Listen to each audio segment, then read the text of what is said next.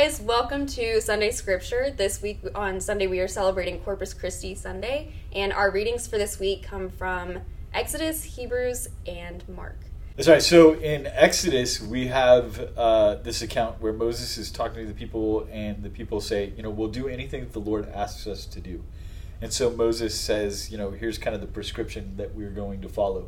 He has these young men that bring uh, young bulls and they slaughter the bulls and they take the blood from the bulls and they make a promise and a, a covenantal agreement with God um, by taking the blood that's in the bulls and putting it on the altar that he puts at the base of Mount Sinai, I believe.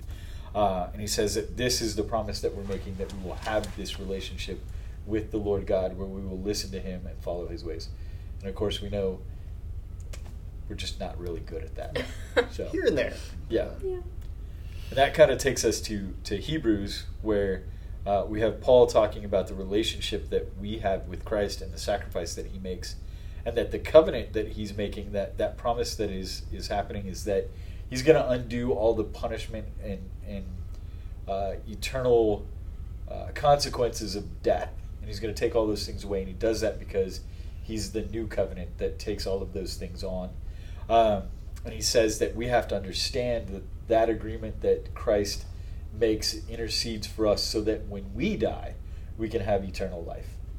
And then lastly, we have the Gospel of Mark. And of course, here's where we get like the the Last Supper discourse of take my body, all of you, and eat. This is my flesh.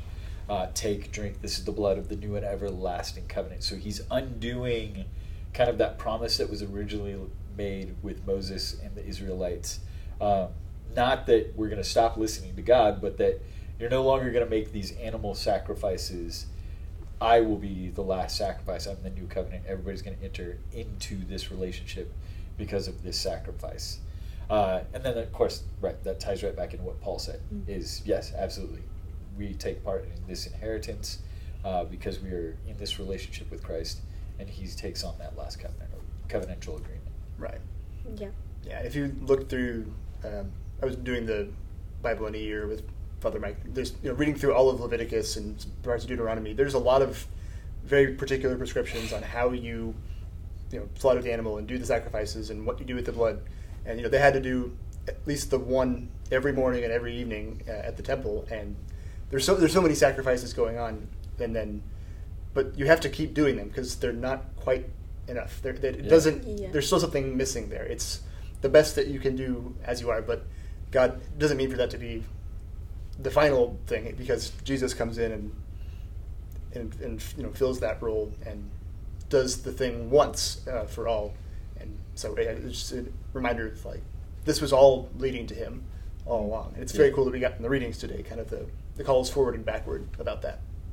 Yeah, yeah. Like I like uh, in the second reading, I think part of one of the last sentences is it says He is the mediator of the new covenant. And i like the kind of the phrasing of that and then seeing that actually happen in the gospel with you know this is my body this is my blood. And then we see an extension of that in the mass every day or every sunday. And that kind of every time this reading comes around or this set of reading comes around um, in the mass it's kind of like i know we get so stuck in routine at mass that we might hear these things over and over again if you're going to daily mass or something and it just becomes part of that routine. You're expecting it. But whenever you read the outline in the second reading in the gospel in the first reading, it's like, oh my gosh. Yeah. This like he said this. This is just an extension of that. This is not just some storytelling. Like this is happening here. And um, so I always like when this whenever we hear this gospel at mass because it kind of like pulls you right out of that just routine and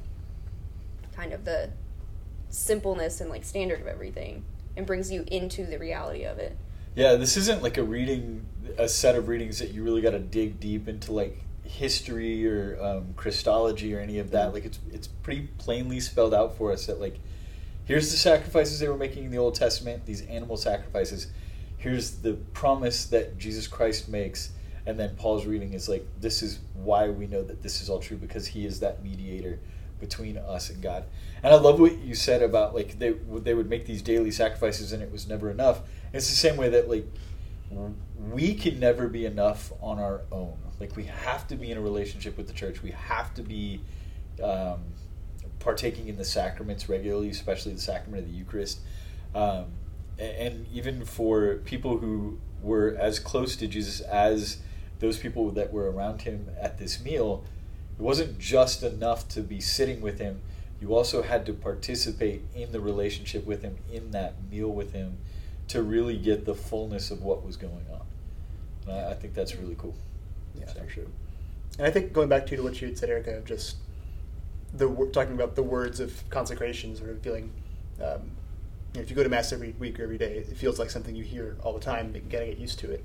Um, I think that's one of the just one step out of like the reason for a feast like Corpus Christi for the for this Sunday or Thursday or whatever whenever you're celebrating Corpus Christi of like yeah the Eucharist is, is it's so it's so um, we see it we see it all the time. Mm-hmm. it's it's there's so many of those things in the faith that we we take for granted. And yeah it's helpful to just hear these moments when like th- yeah this is a very very big deal. Um, and then you, you know parishes will do processions or they'll do you know, adoration and benediction that kind of thing as just a reminder, um, at least this once a year, if not every mass, that like this is a really really big deal.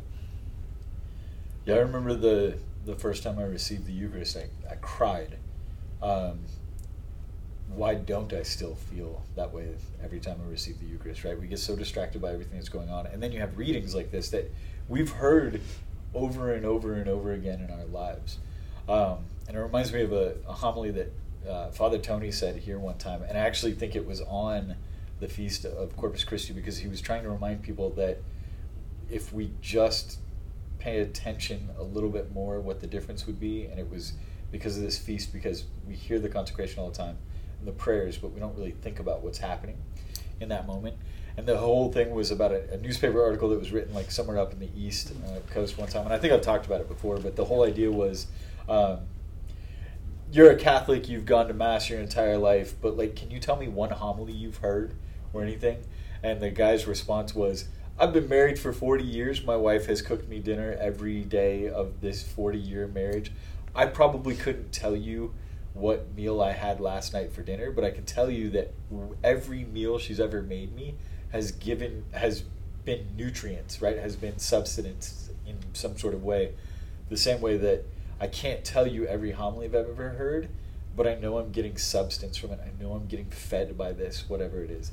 And that's kind of the idea with this is like we know this story. We've all heard before that Jesus says, "Take my body, eat, take my blood and drink." We we hear it all the time, every Monday or every weekday or every Sunday, whatever it is, right?